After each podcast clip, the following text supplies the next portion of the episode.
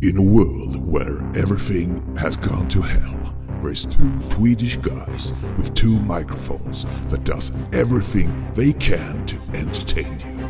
They have decided not to give up on you listeners. They will continue their jobs to sort out the good from the bad in the world of movies. No one can stop them to put out their shows in the air. Now, sit back and enjoy when a brand new episode of TT Film Podcast come to you. Rated R. Då välkomnar vi er återigen till TT Filmpodcast. Den stora filmpodcasten i Sverige. En av de bästa i världen. I alla fall om man frågar mig och min mamma. Eller vad säger du min kära, kära poddkollega? Oj vad du skryter. Oj oj. Har du fog för det här du säger nu? Ja, jag har ställt frågan både till mig själv och till min mamma och vi tycker verkligen det här är Sveriges bästa filmpodcast. Så det här är vedertaget och undersökningen är legitim. Ni är enade i den frågan. Jajamän, Ja, det är 100% av tillfrågan. Ja, men jag håller med, den är ju bäst. Så är det ju bara.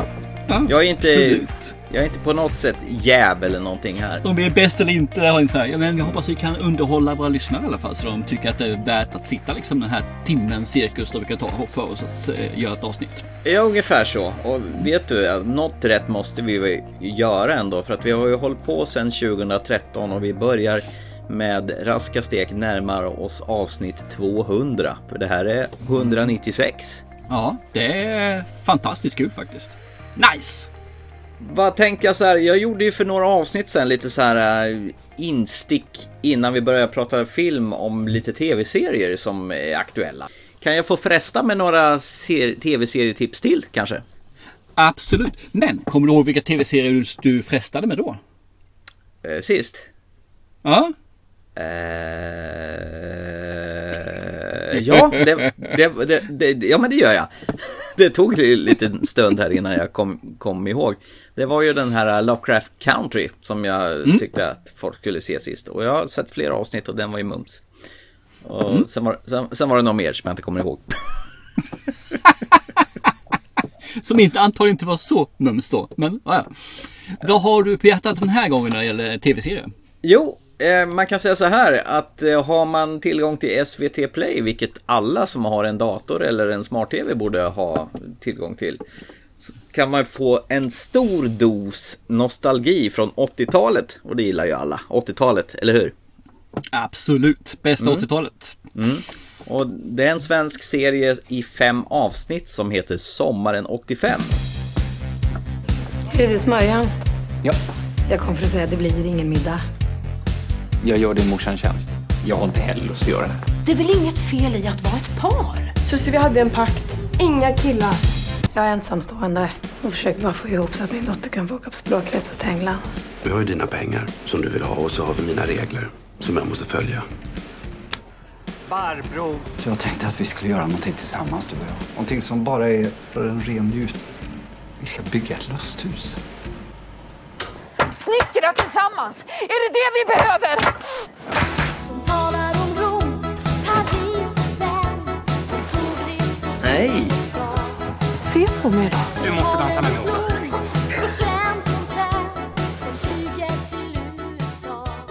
Eh, där man får följa tre kvinnor i tre olika generationer då i ett litet samhälle som heter Braxinge.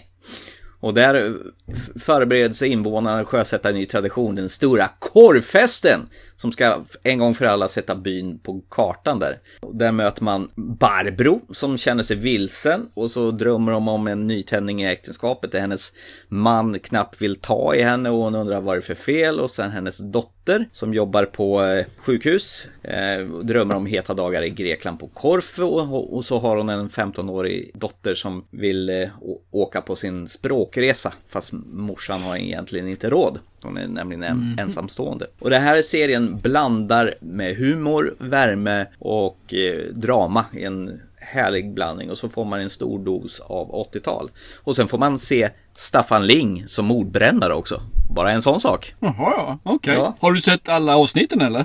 Jag har sett alla avsnitt och de är Mm. skitbra hela vägen in i mål. Så det kan jag starkt rekommendera. Sommaren 85. Det är en riktigt mysig grej. Alltså börjar du titta då, då kan man liksom inte sluta utan man fortsätter hela vägen in i mål. Och det i och med att det är fem avsnitt så går det ganska snabbt att dra över den här serien. Ja men det låter ju jättekul faktiskt. Den får jag kanske Mm. hugga tag i då. Det tycker jag. Det är humor, det är feelgood och det är 80-tals nostalgi. Och det borde tilltala alla som vurmar någon form av 80-talskänsla där. Nice! Mer, mer, mer! Mer, mer, mer! Jo! Så nu har ju också Disney Plus lanserats i eh, Sverige, äntligen. Nu har ju jag Ja. och min son äntligen börjat titta på den här eh, omtalade Mandalorian som alla verkar ha sett fast de inte har kunnat sett på Disney Plus. Hur nu fan det har gått till. Men nu har ju i alla fall vi kikat på den. De har ju släppt ett avsnitt i veckan. Jag gissar väl på att det är för att man inte ska ta en gratis månad, bränna av alla avsnitt och sen säga upp den eller någonting sånt kanske. Jag vet inte. Det alla andra har slutat med för de tycker att det, vi måste i alla fall ha kunderna kvar för annars kommer man inte ta det. De släppte två avsnitt först och sen eh, har de kört ett avsnitt i veckan. Så de har till dags datum släppt fyra avsnitt av Mandalorian. Hypen över den här serien har ju varit en, enorm för min del och eh, min son har ju gått och väntat på den här i döddagar. Jag törs ju nästan påstå att det här är det bästa som har hänt Star Wars sedan Episod 4, 5 och 6. Alltså det gamla klassiska Star Wars. Ja men det låter ju skitbra för det har jag ju saknat eh, just det. Så det Mm. låter ju klockrent. Det som jag inser den här serien vinner på att det blir lite mera i mindre kostym. Att det är lite lugnare tempo. Det är lite mer eh, handlingsbaserat. Det är inte bara massa jävla rymdopera och explosioner och så vidare. Utan man drar ner på tempot en aning här. Och det är lite Det vill säga fyran, femman, sexan av eh, filmerna. Exakt, och det är lite mera animatronics. eh, Bland annat den här lilla Baby Yoda som alla tycker är så gullig. Om- du tänkte filmen Gremlins, den här lilla Gizmo som höll på att fara runt där. Han är Mm. li- lite sån stuk på den här Yoda då. Men det, det handlar i alla fall om den här prisjägaren Mandalorian som ute på uppdrag. Nej, jag vet inte vad jag ska säga. Det här fick mig i första bildrutan alltså. Helt suveränt. Musiken står ju Ludvig Göransson, du vet han som har gjort filmen till Black Panther och eh, nu senast Tenet. Han har ju gått en helt annan väg än den där klassiska John Williams orkester eh, symfonihistorien utan det är en lite mer, vad ska man säga, metallisk sound som påminner och flörtar lite med Sergio Leones spaghetti-western, du vet det. Man skulle kunna säga att Mandalorian påminner om Clint, Clint Eastwoods rollkaraktär Blondie. Så att han har gjort en rymd-western här av Mandalorian då, helt enkelt. Eh, nej, jag, jag är helt såld på det här. Det här är ju så fantastiskt bra. De släpper ju avsnitten varje fredag så att det blir en det har blivit en högtidsstund att vi, det kommer en från jobbet och så slår vi på och tittar på ett avsnitt. Fantastiskt bra. Nice, kul! Nu har ju inte jag eh, Mm. Disney här som sagt var så vi får väl se vid tillfälle om vi... Jag kommer nog låta den löpa ut och sen kanske man uh, hugger tag i den efteråt när man Mm. kan se lite mer än ett avsnitt i taget. Säsong två kom ju också här i oktober så jag gissar väl på att lagom till de har vevat klart den här första säsongen då, som har funnits i USA i ett år ungefär eh, så Mm. kommer de väl släppa säsong två ganska back to back kan jag tänka mig. Ja, det, så blir det säkert. Coolt, ja men kul. Jag ser fram emot den också lite grann faktiskt. Men eh, ja, jag är lite skeptisk. Men det låter ju eh, mer lovande när du pratar om den får jag säga. Jag tror du kommer släppa din skeptism ganska på en gång så fort du börjar titta på det här. För det här är så mums så att det finns inte. Det är inte bara sån här fanservice att man ska stoppa in såna här igenkännande utan du har en välskriven historia och det är ju han John Favreau som eh, har varit inblandad i mycket Marvel i tid och otid som har startat igång den här. Och han verkar ju brinna för själva historierna och verkligen göra en vettig historia om en karaktär i Star Wars-universumet och inte bara yta utan det här är ju faktiskt välspelat och välskrivet. Jag ser fram emot, absolut. Så att, eh, Ja. Nu får inte du eh, ta och spoila för mycket här för de som inte har sett det, inklusive mig här. Utan eh, var lite restriktiv med vad du säger. Ja, det är jag väl också. Jag har väl egentligen inte Ja. avslöjat någonting egentligen förutom att Nej. det är en Baby Yoda. Den här gången har du inte det, men jag vet att du har en, en fäbless för det annars. Att, eh, jag ska inte säga någonting, men har du kommit hit? Jaha, det var sista 20 minuter i den här serien, ja, på den här säsongen. Tack Thomas. Frankly dear, I don't give a damn. Tydligen. Du, tack så mycket. Ja, varsågod. Jag har ett sista serietips här åt dig också. Du har Netflix i alla fall, så den här är ju lättillgänglig. Så den här kan du bara slänga på precis när du vill, om du kanske inte till och med redan har gjort det. Men jag tänker dra upp det här till, till dig och alla andra också i alla fall. Det fanns ju en film som kom på 70-talet som eh, Michael Douglas hade varit med och producerade. Jack Nicholson spelar huvudrollen i som heter One Flew Over the Cuckoo Nest, eller på svenska Gökboet. Nu har Eh, Michael Douglas tillsammans med ett annat gäng producenter gjort en serie för Netflix som heter Ratched. Där eh, Sora Paulson från The American Horror Story spelar en eh, sjuksköterska som 1947 beger sig till dårhuset Lucia för att av olika anledningar börja jobba där. Hon har en väldigt manipulerande framtoning och gör precis vad hon vill för att ta sig in där. May I ask why you're headed to Lucia? It seems like a rather personal question. Well, I'm sorry, ma'am. Didn't mean to make you uncomfortable. I didn't say you made me uncomfortable. I said the question was personal. Sorry. You should bathe more often. Your fingernails are filthy. The minute you walked in the joint. We had a saying in the Corps save one life and you're a hero. Save a hundred lives. Well, then you're a nurse. You have been subjected to enough pain. I can show you a good time. But you deserve someone to show you mercy.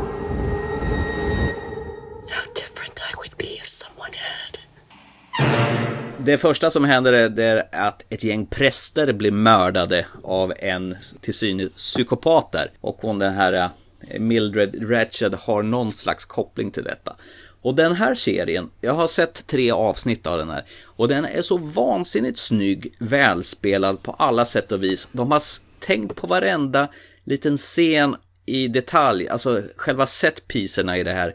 Alltså möbler, färgsättning, alltihopa. Det är så fantastiskt snyggt man nästan, man sitter bara och gapar här. Och de har tagit lite skådisar från både American Horror Story och den här serien Daredevil. Du vet, kommer du ihåg han som spelar Kingpin, den här buffliga, stora, skalliga skurken? Han är med här också. Plus en massa andra skådespelare från eh, House of Cards och så vidare. Och det är toppskådisar, snygg design och så jäkla välspelat. Så det här är ju liksom mums. Missar man den här då, då har man verkligen missat någonting. Ja, Jag har inte sett den än men den ligger på min att göra-lista så jag har uppmärksammat den. Så det, den ska ses absolut. Den verkar vara jättetrevlig tycker jag. Jag såg ju tre avsnitt, sen insåg jag att det här måste ju min sambo få se, så att vi börjar faktiskt se om den här tidigare idag. Och en säsong två är redan beställd av Netflix, så att det, det här är mums. Riktigt mums. Det var det i serieväg jag hade att bjuda på. Perfekt, då går vi över till den riktiga agendan då kanske. Det kan vi göra absolut. När vi ändå är inne i Netflix djungel så kan vi lika gärna stanna kvar där en stund va, tycker jag. Jag tycker det låter jävla bra det. För nämligen på Netflix så har de i dagarna släppt en film som jag hade faktiskt väntat på. Jag har sett den där figurera på IMDB, jag har faktiskt inte sett trailer på den. Men det var rätt mycket intressanta namn i filmen. Eh, Bland annat du hade ju Tom Holland, du har ju Bill Skarsgård och du har ju han som alltid är med överallt. Våran fyrvaktare, våran eh, glimrande kommande Batman, Robert Pattinson är det jag försöker komma på Mm. medan jag bara orerar här. Och filmen vi pratar om heter The Devil All The Time. How and why people from two points on a map without even a straight line between them can be connected is at the heart of our story in Knock'em Stiff. You ever think about how we ended up orphans living in the same house? Some people would say it's just dumb luck. You take pictures? I do. I see a smile pretty enough to photograph, that is. Others would tell you it was God's plan. Blessed are they who hunger and thirst for righteousness. Some people were born just so they could be buried. What I'm about to do, I do because I have to.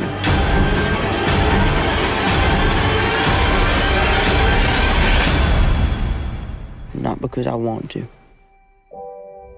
Jag såg den här faktiskt på trailer. Så jag uppmärksammade den där. Så jag tyckte att det här verkade häftigt. Jag tittade på och fick en känsla på den som eh, verkligen eh, satte igång nerverna, filmnerven hos mig. Så den tänkte jag, den här, den här, den här ska jag ha koll på. Och det har jag haft. Nu har vi sett den. Det är någonstans i amerikanska södern och vad händer? Det här är ju en sån här, eh, kommer du ihåg den här filmen A Place Beyond the Pines? Ja, med Ryan Gosling. Det här är ungefär en liknande film. Den, den utspelar sig under en väldigt lång period. Så man får följa liksom eh, flera personer under deras livstid framåt. Men det visste jag om eftersom man, man, man ser dig liksom i trailern. Så det är inget konstigt. Men vi börjar i alla fall med egentligen Willard, eller Bill Skarsgård, som kommer hem till, eller bosätter sig egentligen i på ett ställe här nu då. Han kommer väl hem efter att ha varit i militären egentligen. Så han besöker sin mor och på vägen hem till sin mor så stannar han till på ett fik där han då blir blixtförälskad i servitrisen där. Så han kom hem till sin mor och säger att jag har hittat min tjej. Hon vet bara inte om den. Han åker tillbaka dit till tjejen efter mångt och mycket. De blir kära, skaffar barn. Sen får man följa den här familjen, deras barn och x antal andra äventyr som sen då tvinnas ihop till en röd tråd. Så det här är liksom det är flera snören som går ihop till ett. Och det är svårt att förklara det mer än så, utan det här är liksom livsöden för en hel familj. För ja, åtminstone två generationer kan man säga. Två eller tre generationer. Lättare än så. Jag, jag, jag kan inte förklara den bättre än så faktiskt. Det är väl bara det att du, du har ett gäng olika karaktärer som är på sin kammare eller vad man ska säga, inte Mm. på, på sina håll och de i slutändan får integrera med varandra, varken de vill eller ej. Ja. Det finns väl en film där The Air I Breathe är väl ungefär likadan va? Ja just det, det med Forrest Whitaker, han som är spelmissbrukare Mm. och satsar på fel hästar och sådana saker. Yes, den är också Ja. så att man tvinnar ihop det till ett. Så den här är något liknande fast den är ju mer eh, lättsinnig actionbetonad. Den här är mer drama och thriller. Crime, drama, thriller, någonting sånt. Mm. Eh, Du, du får ju lite Bonnie och Clyde på ett hörn här också på sätt och vis. I form av Jason Clark och hans tjej som åker runt och plockar upp eh, Precis. unga killar. Och han har en fäbless till att fota dem. Ja, i, när de, i vissa poser och liknande. Och du, vi, vi fick ju Harry Potters eh, tjocka kusin i den här också. Han är med överallt nu. Han är mycket nu ja, så han är. Det är Ja. rätt så intressant. Är, och han är ganska...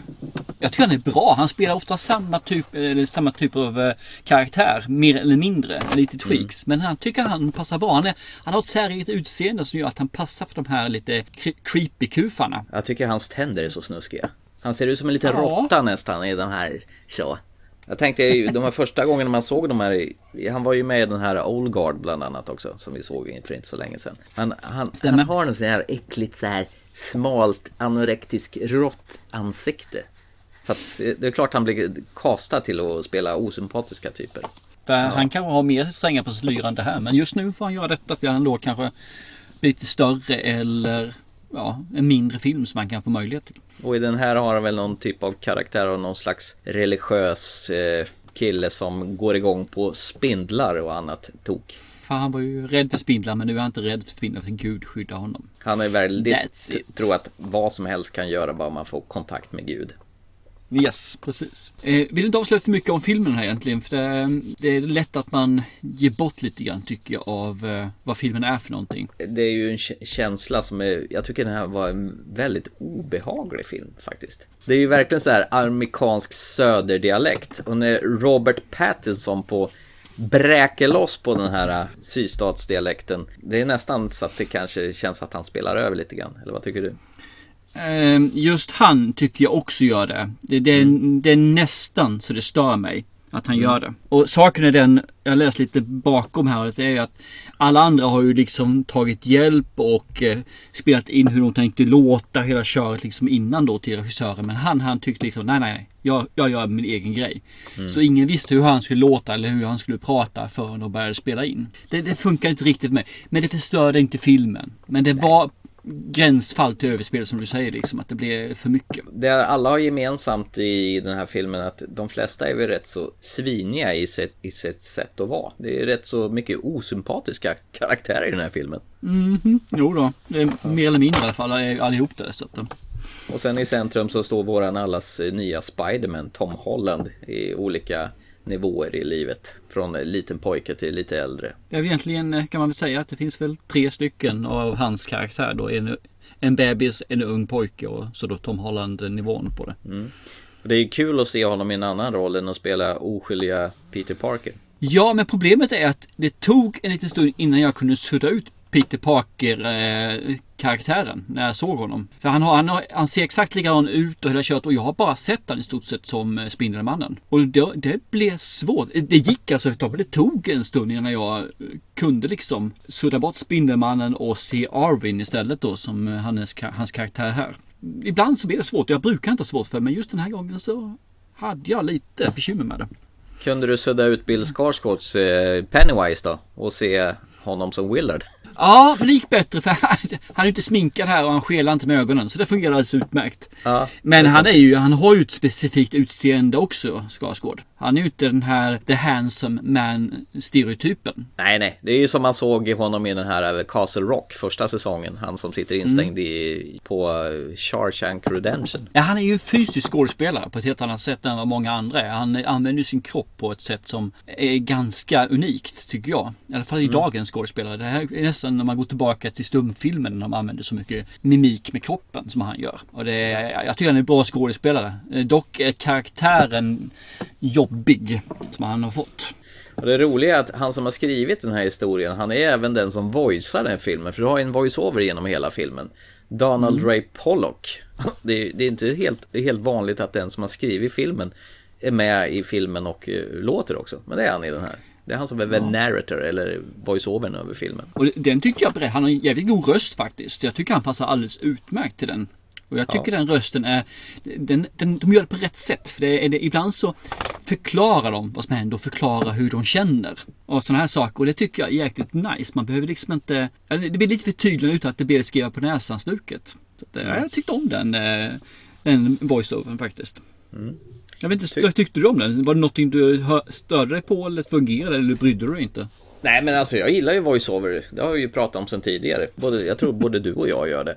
Ja, när det används på rätt sätt. Precis, och i det här läget så var det förklarande. Jag vet ju att när vi pratade om den här filmen i början när du hade precis satt på den, du tyckte att den var tung att komma in i. Var det bara en sån känsla i början eller kändes det så en bra långt in i filmen att, eh, att det var tung? Den här filmen, att komma in i den, verkligen komma in i filmen tog jättelång tid för mig. Mm. Jag såg nog över en timme innan jag kände, filmen är alltså nästan 2,20 lång.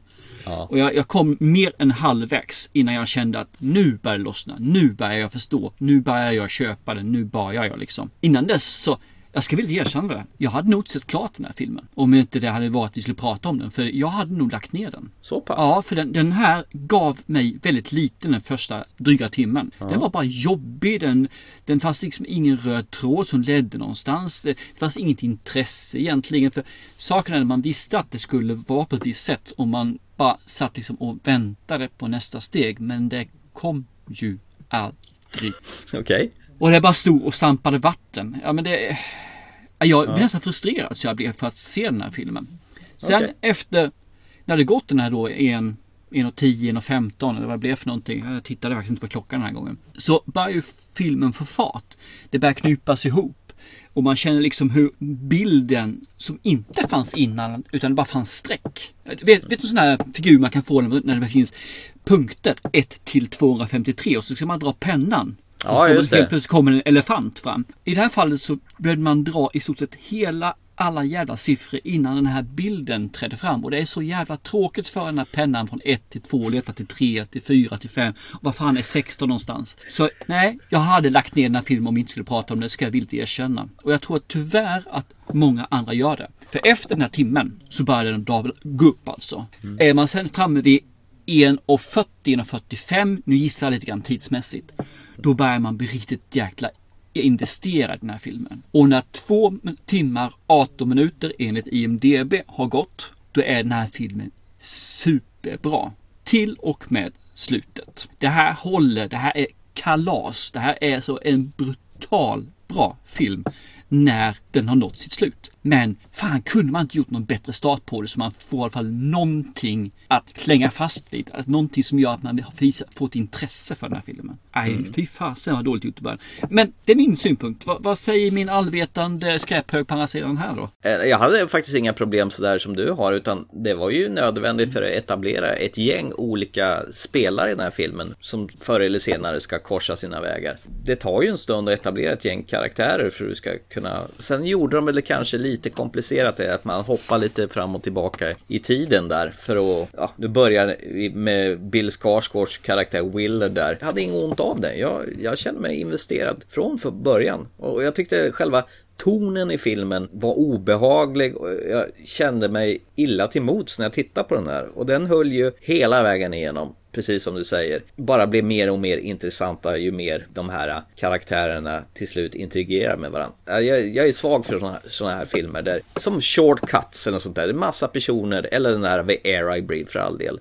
De är ju liksom stöpta i samma form. Nej, det här var mums. Det här var riktigt mums. Jag håller med att du ska presentera massa personer, men behöver inte göra det som att alla ska trängas ut genom den lagerstören på samma gång. Det går faktiskt att låta en gå igenom och köra lite grann där och sen så kan man fasa in de andra för lite senare. Filmen är ändå över två timmar lång. Du behöver inte få ut alla på en och samma gång. Och framförallt är att det är så lång tid stampa vattenstuket när man egentligen bara vill ta nästa steg framåt.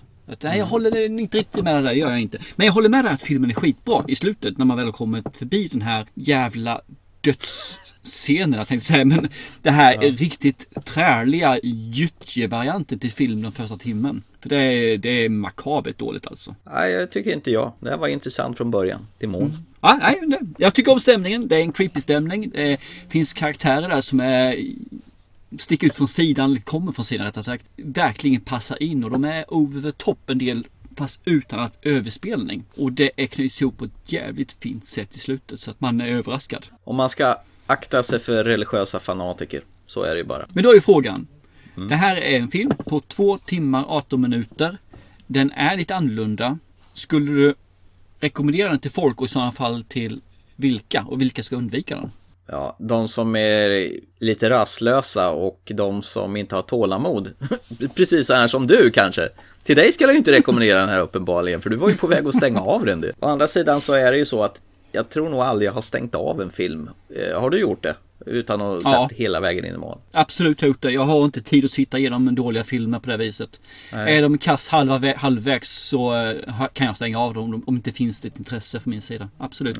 Ja. Okay. Den här tiden när jag var tvungen att se filmen för att vara yngre. Den tiden är förbi. Det behövs mm. liksom inte. Ta det här. Om du ser en serie så ger mm. du den tre avsnitt. Och tre avsnitt är ungefär en tredjedel av filmen. Kan mm. man säga egentligen. En tredjedel av serien. Jag kan ge en film lika mycket. Mm, Ser inte okay. jag att det kommer någonting efter det så kan jag stänga av den. För då finns inget intresse. Varför ska jag fortsätta och kasta bort en och en halv timme till på den här filmen? Eller en timme till. Men då kan ju vi istället tipsa om den som är otålig och så vidare. Han får ju en payoff om man sitter kvar och eh, ser hela filmen ända till slutet. Den här kan vara lite svår för de som vill ha något lättsmält och bara enkelt att titta på. För det här krävs ju lite att man är med och hänger med. För då, annars kanske du missar själva känslan och vägen till mål. Nej, ja, de som vill ha enkelt och lätt eh, action thriller, de kan hoppa över det här. Medan de som gillar att få lite utmanande, lite mer en ont i magen film med en skön bad feel good, alltså känsla, de kan ju ta och titta på den här. Och sen mm. är det ju faktiskt mumma att se de, alla dessa fantastiska skådespelare som porträtterar de här sydstatspersonerna. Jag tycker den här filmen, som jag sagt tidigare och säger igen, början är skit, slutet gör att den är helt brutal bra. Mm. Men jag kommer ha jättesvårt att rekommendera den här filmen till någon. Jag kommer inte säga det. Har du sett någon bra film på länge som du kan rekommendera så kommer jag aldrig någonsin använda The Devil All The Time som en rekommendation. För jag skulle inte våga utsätta folk för just den här timmen. De kan hitta den själv. Jag kommer säkert någon gång säga att jag tycker att den här är bra. Men jag kommer aldrig rekommendera den. För det, det går inte. Den är för tung och för mycket gyttja innan man kommer till payoffen. Så jag tror att om jag skulle rekommendera den till någon och de skulle titta på den så skulle det säkerligen 80% och säga Du jag såg inte klart den. Det var ju jävla dynga där. Det går inte att se det här skit. Vad, vad tycker du egentligen om filmer? Alltså kommer jag inte göra det. För det kommer säga misskreditera mig när jag gör en rekommendation. Så jag kommer inte rekommendera den till någon. Men den är en riktigt bra film. Gud vilket moment 22 det här blir. Så det är därför jag säger till de som lyssnar här nu. Eh, De lyssnar på dig och säger att du tycker det här är jättebra och du säger oj oj oj det här är någonting. Det är kanske inte de för rastlösa. eh, Vilket jag, Mm. jag ser mig själv inte som den rastlösa personen om vi säger så. Och så sitter jag på andra sidan och säger att det är en jättebra film men jag skulle inte rekommendera den. Jag tror att man någonstans där får väga in vad vi har sagt om filmen hittills. Kanske inte riktigt vad jag rekommenderar eller inte rekommenderar utan tycker man att det vi har sagt om filmen verkar vara intressant om man vill ta den. Så ska man också ta med sig om att den är långsam och väldigt, enligt mig, intetsägande första tiden innan man börjar förstå egentligen vad filmen syftar till. Väldigt svävande svar skulle jag vilja säga. Men eh, Ja. det är som vanligt, det är alltid till betraktarens egna ögon. Vi får väl se. Men eh, jag, jag tycker i alla fall att det här är en, det var en riktigt bra film. Det var faktiskt en av de bättre filmer som Netflix har skitit ur sig. Rätt som det är så bara smäller det till och nu tycker jag nog att Netflix har höjt ribban ytterligare för vad som är kvalitativ film som finns att avnjuta på deras streamingtjänst.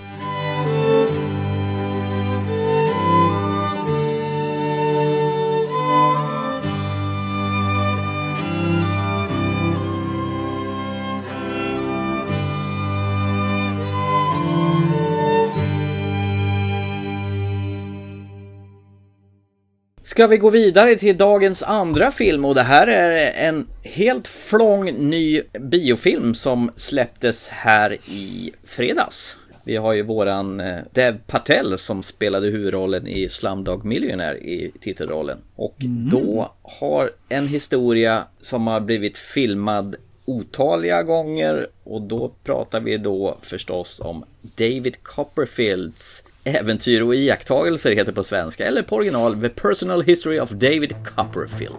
This narrative is far more than mere fiction. Are you David Copperfield? I am indeed. It is the true story of the life I was about to lead. Your mama is ill. How is she? Very ill. Dangerously ill. She's dead. We're very sorry. I can easily recall people of strong character. Good morning! Good morning. Is it too early for sherry? A little early. Herb, what was your name? Copperfield. Copperfield. Copperfield. This is Crotwood Trosserfield. David Copperfield. Oh, donkeys! This is a donkey-free zone! You're a remarkable woman. Very kind.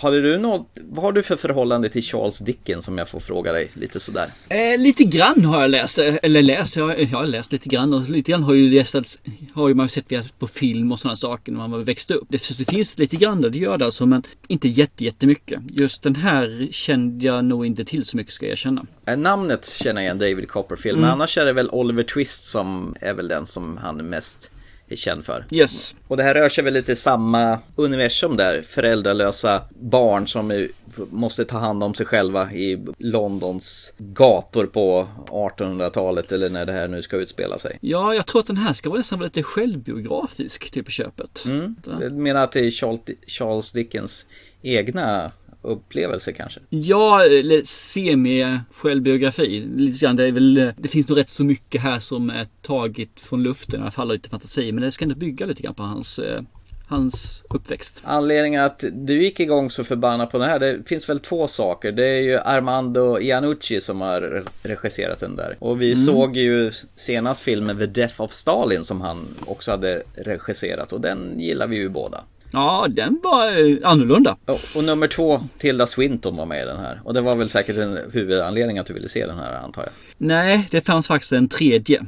Och den ska jag ta lite senare, vad den tredje alternativet var. Okej. Att, eh, Men vad fick vi då i The History of David Copperfield? Oj du, ja vad får vi här? Vi får ju egentligen följa med David Copperfield från han är ett litet barn, bor med sin mamma. Deras pappa har, hans pappa har gått bort. Han, ja vad blir det? Han får en, en ny pappa. Hennes, hans mor gifte om sig. Och, och hans pappa, en nya pappan, tycker inte om honom riktigt. Så han blir ju först vidare till någon fabrik där han ska jobba istället. Han ska buteljera flaskor. Ja, precis. Eller buteljera. Han ska väl... eh, Korka egentligen- Ja, precis. Det var det han ska göra. det är hans uppgift, korka dem precis.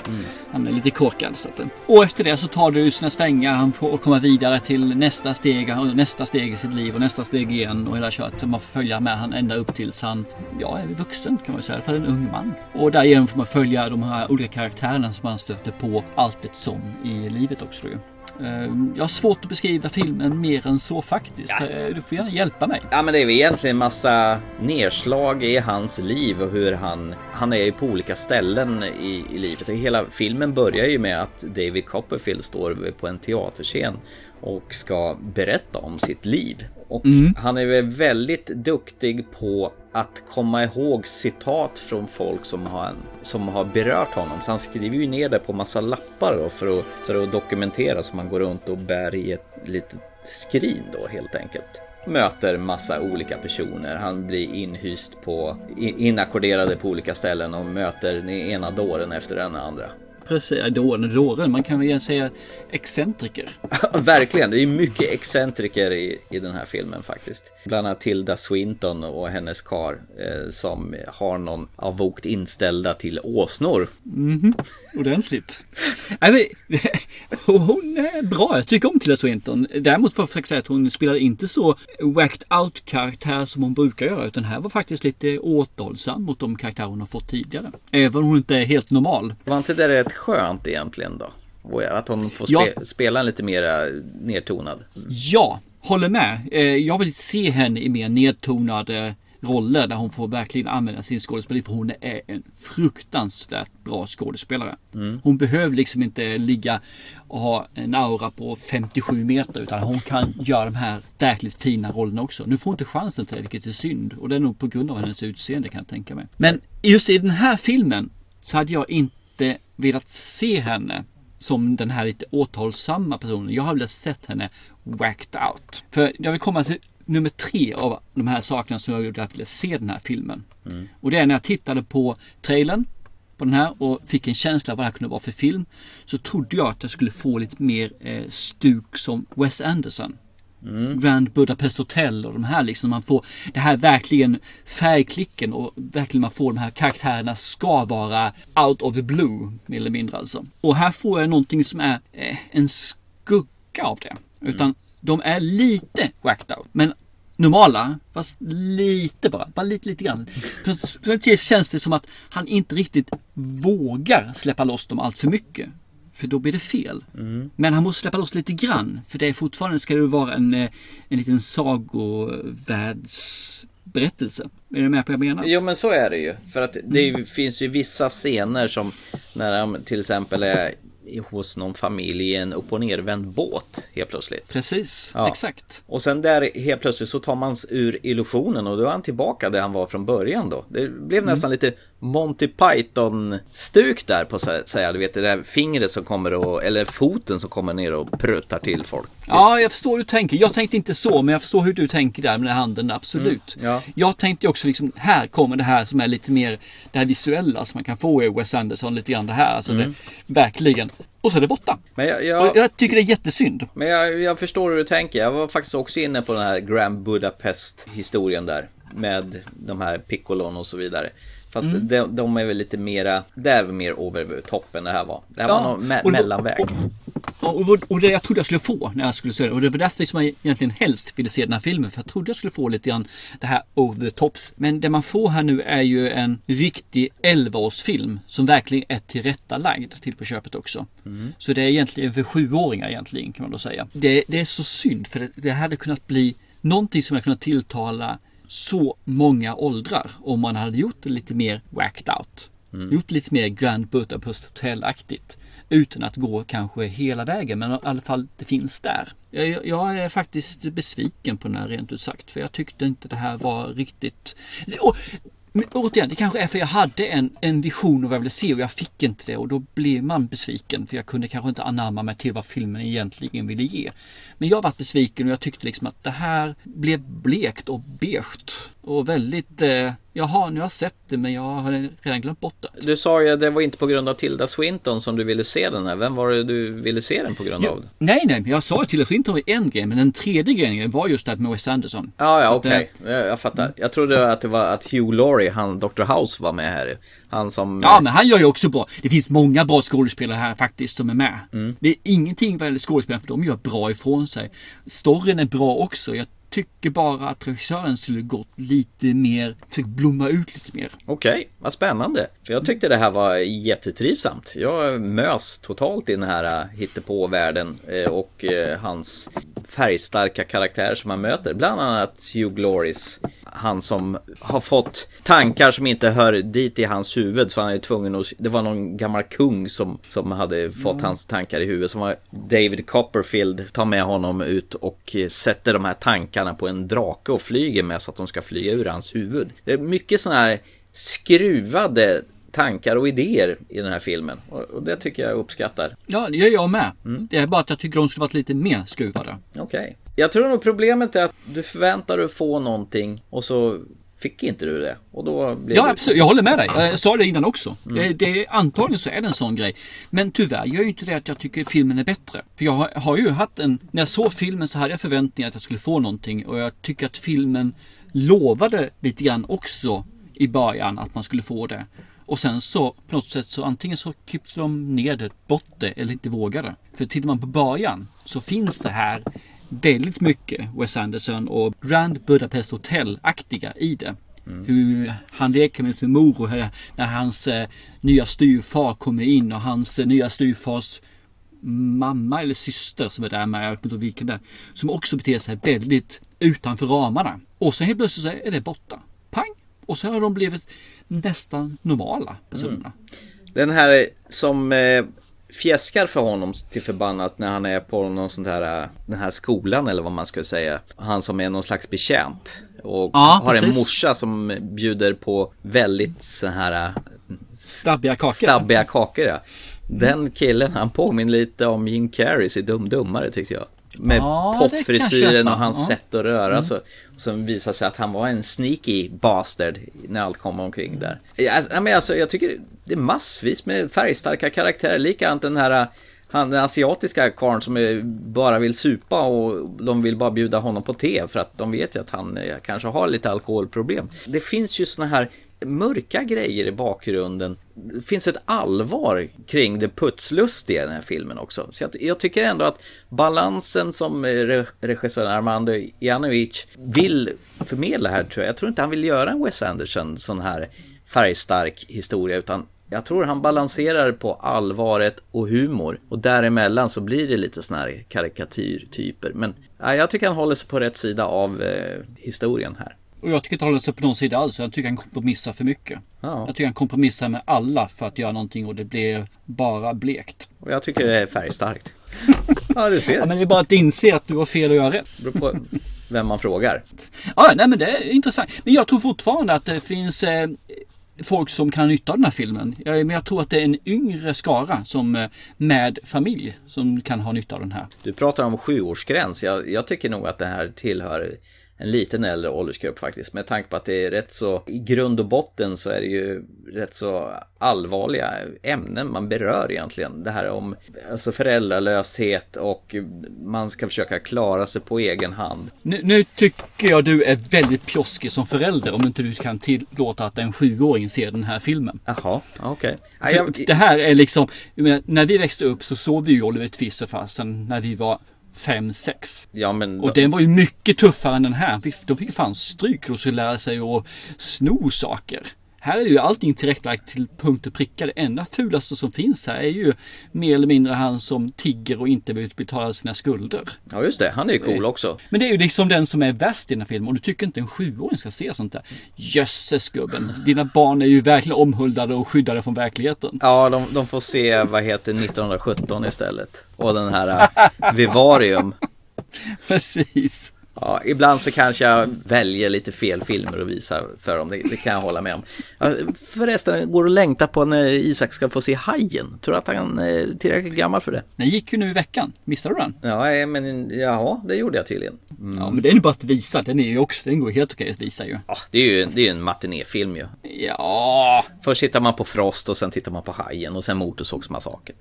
Nej, Frost tycker jag är lite väl brutal faktiskt. Ja, för de fryser folk till is där. Nej, men eh, jag är nöjd med filmen. Jag har inte mycket mer att säga. Jag har varit eh, besviken och jag tyckte att jag mer eller mindre glömt bort den redan. Okej, okay. och medan jag tyckte det var en trivsam sak som jag, jag bara njöt så länge det varade faktiskt. Och tyckte att det här var, det var mysigt. Det var en, som du skulle ha sagt, en gullig film det här. Nej, det skulle jag inte alls sagt om den här filmen. Nej, nej men eh, jag skulle ha sagt det, att det var en gullig film. Det är en annan sak.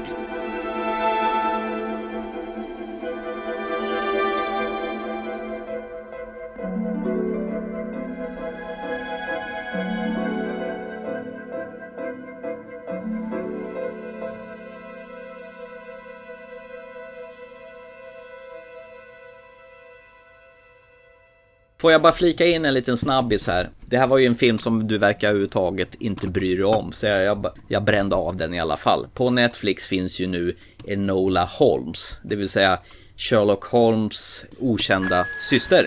Now, where to begin? My mother named me Enola, which backwards spells alone. And yet, we were always together, and it was wonderful.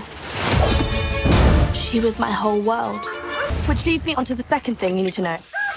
A week ago, I awoke. Mother? To find that my mother was missing, and she did not return. I'm presently on the way to collect my brothers, Mycroft and Sherlock. Yes, Sherlock Holmes. The famous detective, my genius brother. He will have all the answers. Enola. Where's your hat and your gloves? Well, I have a hat. Just makes my head itch. And I have no gloves. My God. Som spelas av Millie Bobby Brown. Du vet hon från Stranger Things. Hon har ju vuxit upp och blivit eh, några år äldre och det ska bli intressant att se vad de gör med henne i Stranger Things här nu framöver. Det handlar ju om eh, Enola Holm som har ungefär samma förmågor som sin storebrorsa Sherlock Holmes då. Som i den här filmen spelas av den träbocken Henry Cavill. Men du älskar honom nu ju. Ja, i The Witcher gör jag det, men inte i Enola Holmes kan jag säga. Maken till okarismatisk Sherlock Holmes har jag nog aldrig sett faktiskt. Mhm. Jag håller med. Och sen li lika bra, likadant eh, Mycroft Holmes är också en jävla asshole som spelas av Sam Claflin då. Men eh, huvudnumret är ju faktiskt eh, Millie Bobby Brown då. Och sen är det faktiskt Helena Bonham Carter som spelar hennes morsa, Doria Holmes. Hon försvinner helt plötsligt och eh, Enola ger sig ut på äventyr för att leta på sin eh, försvunna morsa medans storebrorsorna håller på och jagar henne. Att, Kände du igen mamman då? ja, jag sa ju det. Helena Kände du igen henne? Ja, ja Hel- vad har hon gjort mer för film då? Ja, hon är väl med typ alla filmer som Tim Burton har månglat ut, bland annat. Ja, eller Harry Potter. Vad heter det? Lestrange, eller vad heter hon? Ja, precis. Precis. Ja, något sånt där. Sirius Blacks eh, syster fall. Ja, men Helena Bonham Carter är ju alltid fantastisk, så även i den här. Har du sett den här förresten? Jag har sett eh, några minuter på den. Jag har sett eh, typ 20-30 minuter. Trivsam för stunden tycker jag faktiskt. Och då har du ju till och med sett Henry Cavill, hur jävla träbockig han är i den här va? Mhm, jodå. Vi håller inte med varandra alls idag du. Nej. För jag tyckte den här var dyngtråkig och jag är väldigt osäker på om jag kommer se klart den. Vi, vi säger så här då. Det här är ju en film som man har glömt bort så fort den har rullat klart. Men det verkar som att de här filmerna du tycker om idag liksom, det är de här konstiga filmerna plus de här då som är för 11-åringar. För den här är väl samma sak, tror det är PG-13 och sånt där på den här. Nej men hon är charmig, Millie Bobby Brown, som Enola Holmes. Eh, Och Helena Bonham Carter är ju fantastisk. Och däremellan så är det väl, eh, eh, eh, det var en mjäfilm. Så därför så tänkte jag bara flika in lite snabbt och säga den. Det var väl en eh, underhållande bagatell för stunden och ja, det var ingenting som man behöver se egentligen.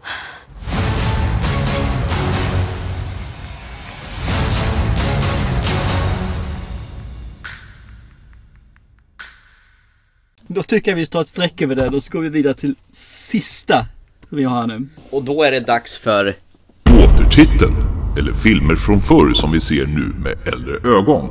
Och nu har vi valt Gattaca. Tror jag det uttalas i alla fall. eller du har valt den här, ska väl... Ja, ah, okej, okay. jag har valt den. Jag betonar, den här har du valt. In the not too distant future, our DNA will determine everything about us. A minute drop of blood, saliva, or a single hair determines where you can work, who you should marry, what you're capable of achieving. One man's only chance How do you expect to pull this off? I don't know exactly. is to hide his own identity This is the last day that you're gonna be you and I'm gonna be me. by borrowing someone else's. But in a place where any cell from any part of your body can betray you, how do you hide?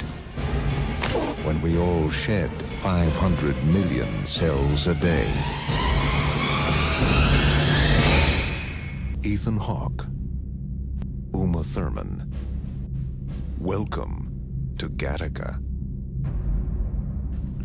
Eh, Gattaca, jag läste på lite grann här också att det är ju egentligen visst från eh, DNA-sekvenserna det, som den byggs på. Så det innehåller, för Gattaca är det här G-A-T-A och sen så K igen då blir det då. Mm. Är de här byggstenarna i DNA. Mm. Vilket då för oss fram till filmen. För filmen är, utspelar sig i en nära framtid där man egentligen designar sina barn. Vad de ska ha för DNA-sekvenser. Man tar bort alla sjukdomar som ska finnas. Allt det, man ska inte ha anlag för fetma eller bli tunnhårig. Eller synfel såklart. Och sen så kan man bygga in att du ska vara fysiskt stark och eh, intelligent och du kan vara för någonting. Så man designar sina barn genetiskt. Förutom en person som då är eh, gjord, vad säger man, en cocktail, DNA-cocktail istället. Och så hoppas man det bästa kommer ut. Och det är ju egentligen han det handlar om i det här fallet då.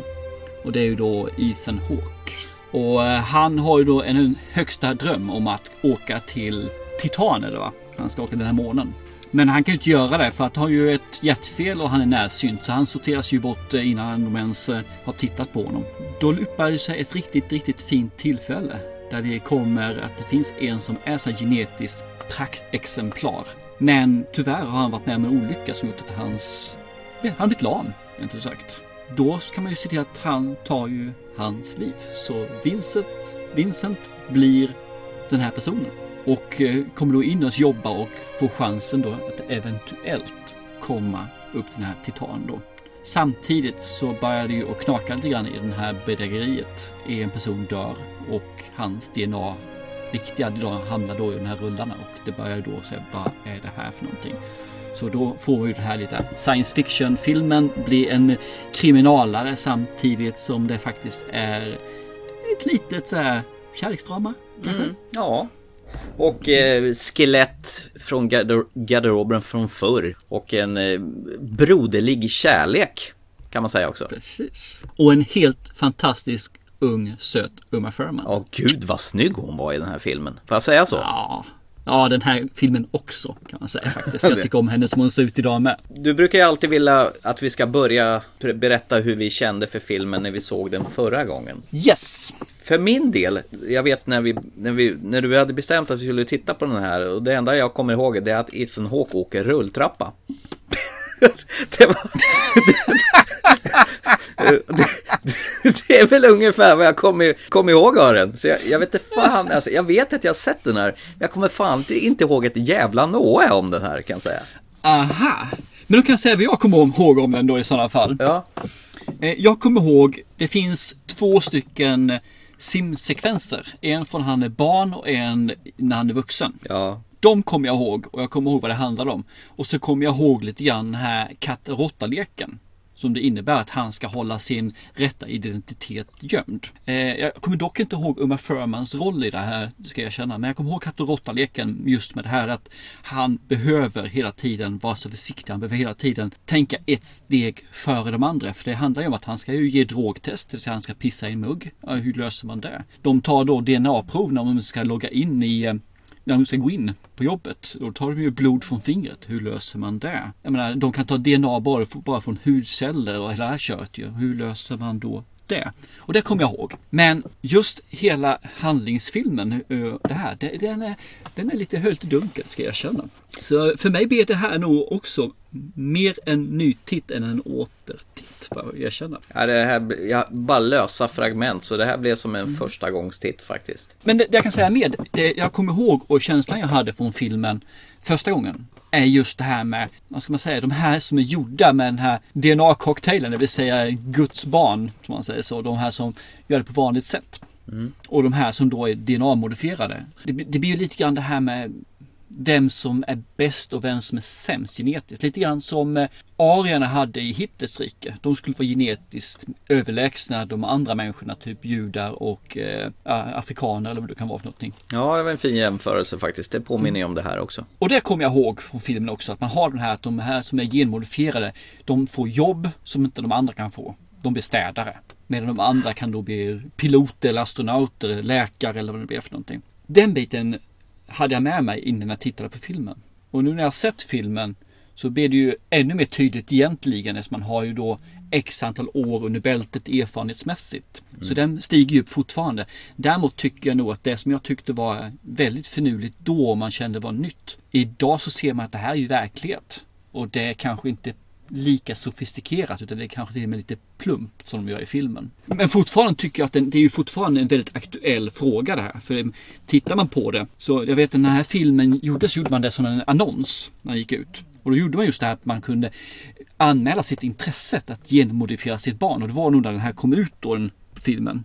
Mhm. På eh, 90-talet, redan 97. Och det var ju tusentals som anmälde sitt intresse att få sitt blivande barn genmodifierat. Så att skulle det här bli möjligt rent tekniskt är det ju möjligt idag mer eller mindre att göra det. Men skulle det här bli möjligt rent moraliskt att göra det också så tror jag att många skulle, vi skulle hamna här. Mm. Och jag vet att den här filmen är då, är då enligt veten, någon vetenskaplig nämnd eller någonting utsedd som den mest trovärdiga av alla sci-fi filmer som någonsin gjorts. Att det här kan vara så verklighetsbaserat som det någonsin kan bli i en sci-fi. Det finns ju en sekvens där de har fått eh, sitt barn. Det första som händer när, de, när hon föder sitt barn är att de tar ett blodprov på ungen och så Mm. talar de om sannolikheten att han kommer dö när han är 30 år. Han kommer få hjärt och kärlsjukdomar och det här blir inte alls bra. Han har dålig syn och hej och hå. När de ska tillverka eh, nästa barn då, då kan de gå, välja äggen själv. Här har vi ägg på två tjejer och två killar. Men vi väljer en pojke. Men jag har tagit med friheten att ta bort alla defekter som man kan få. Om man blir depressiv och han kan bli kriminell och såna här grejer. Men då menar de på så här att, ja men kan vi inte, behöver inte ta bort alla såna här saker. Tro mig, han kommer ha problem i alla fall, men vi tar bort här, de här grejerna som vi vet. Det är ingen som saknar defekta, saker som är defekta eller saker som är fel. Tanken är ju svindlande som de berör i den här filmen. Och det är ju det här som är saken. Att börja med att plocka bort sjukdomar. Det är bara en del. Menar, det är klart att det skulle vara fantastiskt om man kan plocka bort sjukdomar som gör att man, att hjärtat går sönder när man har det här eller eh, diabetes. Mm. Eller vad det nu kan finnas för några ärftliga sjukdomar som finns där ute. Eller om det finns cancerformer som är ärftliga. Det vore ju fantastiskt att kunna ta bort dem. Om man börjar med det, var slutar man? Ja, men jag kan sätta dit här så du inte får dålig syn. Du ska inte få håravfall. Ja, men perfekt, det är också bra. Mm. Okej, vi ska ha det som alla är blåögda. Du kan välja hårfärg, du kan välja hudfärg, du kan välja ögonfärg. Börjar man kanske gå in på gråzonerna. Du ska ha intelligens, du ska ha styrka, du ska ha de här sakerna. Allt det här. Du kan beskriva hur lång personen ska bli. Nu börjar man ju att designa för att det skapas. Någonstans hade jag för mig att det här var någon science fiction rymdfilm där, men det är ju allt annat än vad det är egentligen är. Utan det enda rymdfilm det här har att göra med det är att han vill ut i rymden. Men Mm. det enda är väl att han står och stirrar väl på när de åker iväg med sina rymdfärger upp i, i himlen där. Men annars är det ju mer än som sagt en liten pusseldeckare, en noir. Jag får en lite noir-känsla över den här filmen faktiskt. Ja, men det är det. Det håller jag med om också. Det gör jag Mm. verkligen. Ja, och så blev jag så jävla förvånad när man fick se Ernest Borgnine vara med som en städargubbe. Du vet, Dominic Santini i Airwolf. Ja då, och han brukar ju inte spela sådana roller direkt. Nej. Det finns jättemycket kända skådespelare här också. Man behöver inte ta upp några av dem egentligen på det här viset. Men det är ju små roller. Eh, Glömde du säga liksom att den personen han tar över är ju Jude Laws eh, karaktär då som är den här verkligen ypperliga speci- specifiken om man säger så som aldrig har några fel. Jerome ja, den riktiga Jerome. Han som sitter i rullstol efter en trafikolycka då. Eh, visste du att den hette egentligen från början eh, Den åttonde dagen? Hette den från början filmen. Nej, det visste jag faktiskt inte. Och, och det är just det, tanken är ju att det tog ju sex dagar för Gud att skapa jorden eller världen. Ah, okej. Och den sjunde dagen så vilade han. Och den åttonde dagen, ja det var då vi började skapa genetiska människor då. I här Ah. fallet. Och sen kan man säga istället för eh, den här Jude Law så var det egentligen tänkt att det var Johnny Depp som skulle vara där från början. Men han eh, tackade nej till det. Ja, det var nog jävla tur det, tror jag faktiskt. Ja, det för att, tycker jag också. För jag tycker nog, alltså, Jude Law är asung i den här filmen. Men satan Mm. vilken bra roll han gör i den här. Ja, visst. Bitter, eh, skarp, svart humor. Ja, Jag tyckte också om honom. Ja, riktigt jäkla bra. Och han vill supa. Något så inåt helvete. Han är ju trött på sitt liv. Han var ju sim- elitsimmare liksom. Och han ska ju vara the man, the myth, the legend. Och så sitter han i en rullstol istället. Ja, det, det simmas väldigt mycket i den här filmen. Både i början, mitten och i slutet. Ja, precis. Mm. Det, det roliga är ju om man tittar på de här eh, husen som finns där. Mm. Som de här futuristiska husen. Så kan man ju tro liksom att det där är fejkat. Men det är liksom riktiga hus som de har filmat. Okej. Och det är liksom en sån här postmodern eh, arkitektur som kallas brutalism. Som då finns, var populär på 50-talet visst. Mm. Så de har ju tagit mycket från 50-talet. Bilar och sånt är ju också från 50, 60, 70-talet. Fast de då har lagt dem att de ser lite mer spaciga ut med eldrift och dylikt. Ja, de har ju lagt på såna här tjutande ljud när bilarna åker. Och det är någon slags av laddhybrid nästan när de, de ska tanka upp dem på el eller någonting. Så det var Ja, ju precis. ute i, För det ska ju utspela sig i en lite nära framtid. Visste du förresten att de Filmen blev Oscars nominerad för att designen, hur alla de här set pieces och lokalerna och inredning och alltihopa, hur det såg ut. Men den, de fick ju pisk av en annan film som kom samma år, eh, nämligen Titanic. Aha, det är klart. Ja, det är klart. Så man hade inte så mycket att sätta emot där tyvärr. Nej, det kan jag förstå faktiskt också i det fallet. Så att, eh, Vad man än tycker om Titanic så, ja. Ethan Hawke då, tycker du att han gör sitt jobb i den här filmen som Vincent slash Jerome? Jag tycker han gör ett jättebra jobb eh, faktiskt Mm. det här. För att man, han är jagad i Mm. den här filmen. Och det känns liksom att han är hela tiden jag säger, manisk Mm. i vad han gör för någonting. Han är liksom lite, nästan lite paranoid Mm. när han går det också. Men han håller det under kontroll. Och det, samtidigt så är det ju en akt för han ska ju ha en fasad där han verkligen är I'm the man. And liksom, vill ni ha det bästa av ge- genetik så titta hos mig, här är jag liksom. Så eh, ja, jag tycker han sköter det här suveränt bra. Alltså det finns egentligen inte någon scen som jag tycker han gör det riktigt dåligt. Han är, det, det, det är lite skakigt när det gäller han, när han ska vara den här känslomässiga personen tillsammans med Uma Thurman. Där blir det lite stelt känner Ja, jag. jag håller det är med. inte Uma Thurmans fel utan det är Ethan Hawke som har fel, som inte lyckas där. Ja, jag tycker att kemin mellan dem är väl kanske inte riktigt hundra. Det är väl, känner jag. Det är lite svårt att få det att de verkligen ska vara kära för det går så väldigt snabbt från Ja. att de träffas och pratar första gången tills att hon kan, ja, mer eller mindre hoppa säng och gifta sig med honom. Det är väl det som skaver lite grann. Deras eh, relation, den gasar på lite för fort. Men eh, bra, de är bra skådisar för sig. Men deras relation köper inte jag riktigt i den här filmen.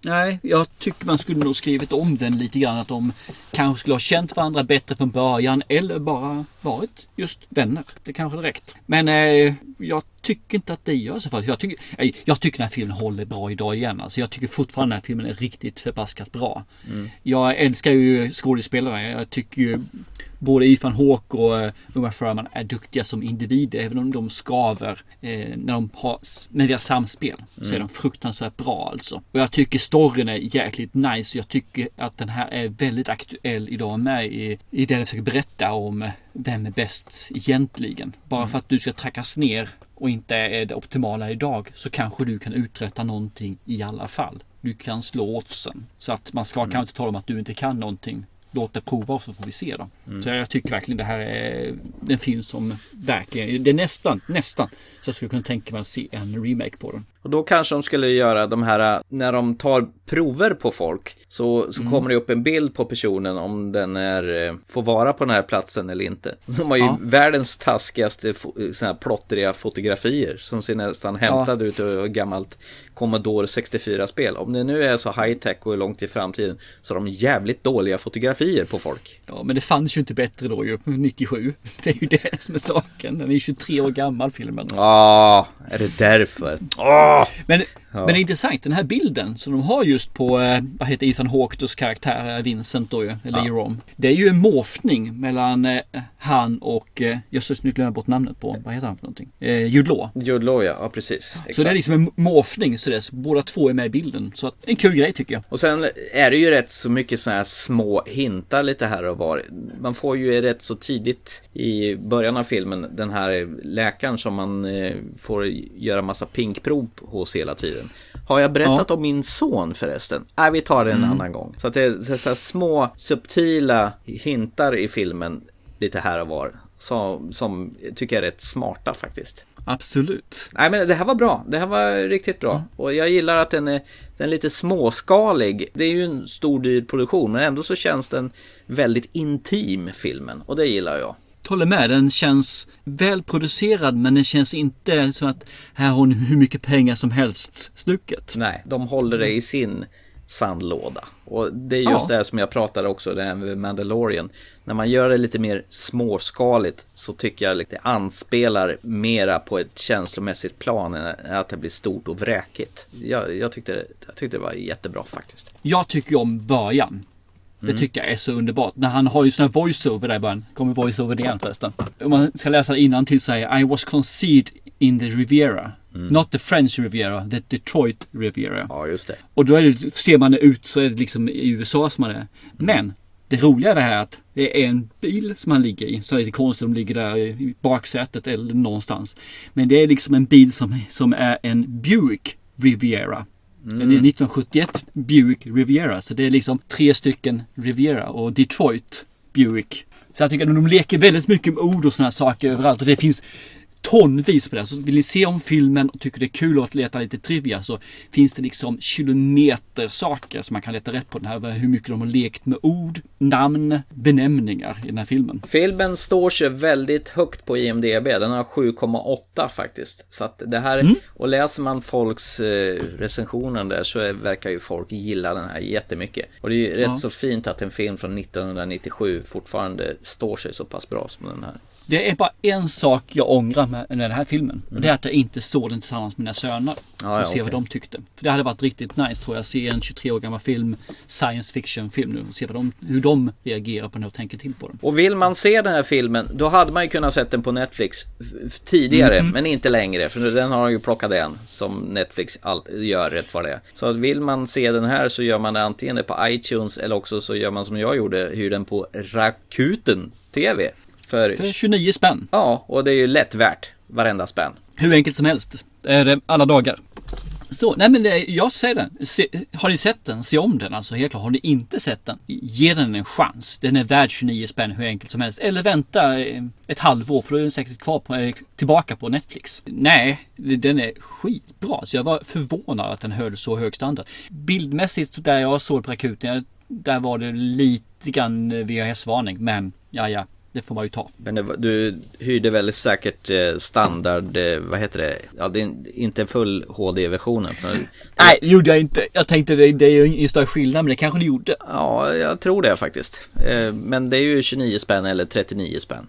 Och jag är smålänning så det är klart blir 29 kronor. Då fick vi det sagt också.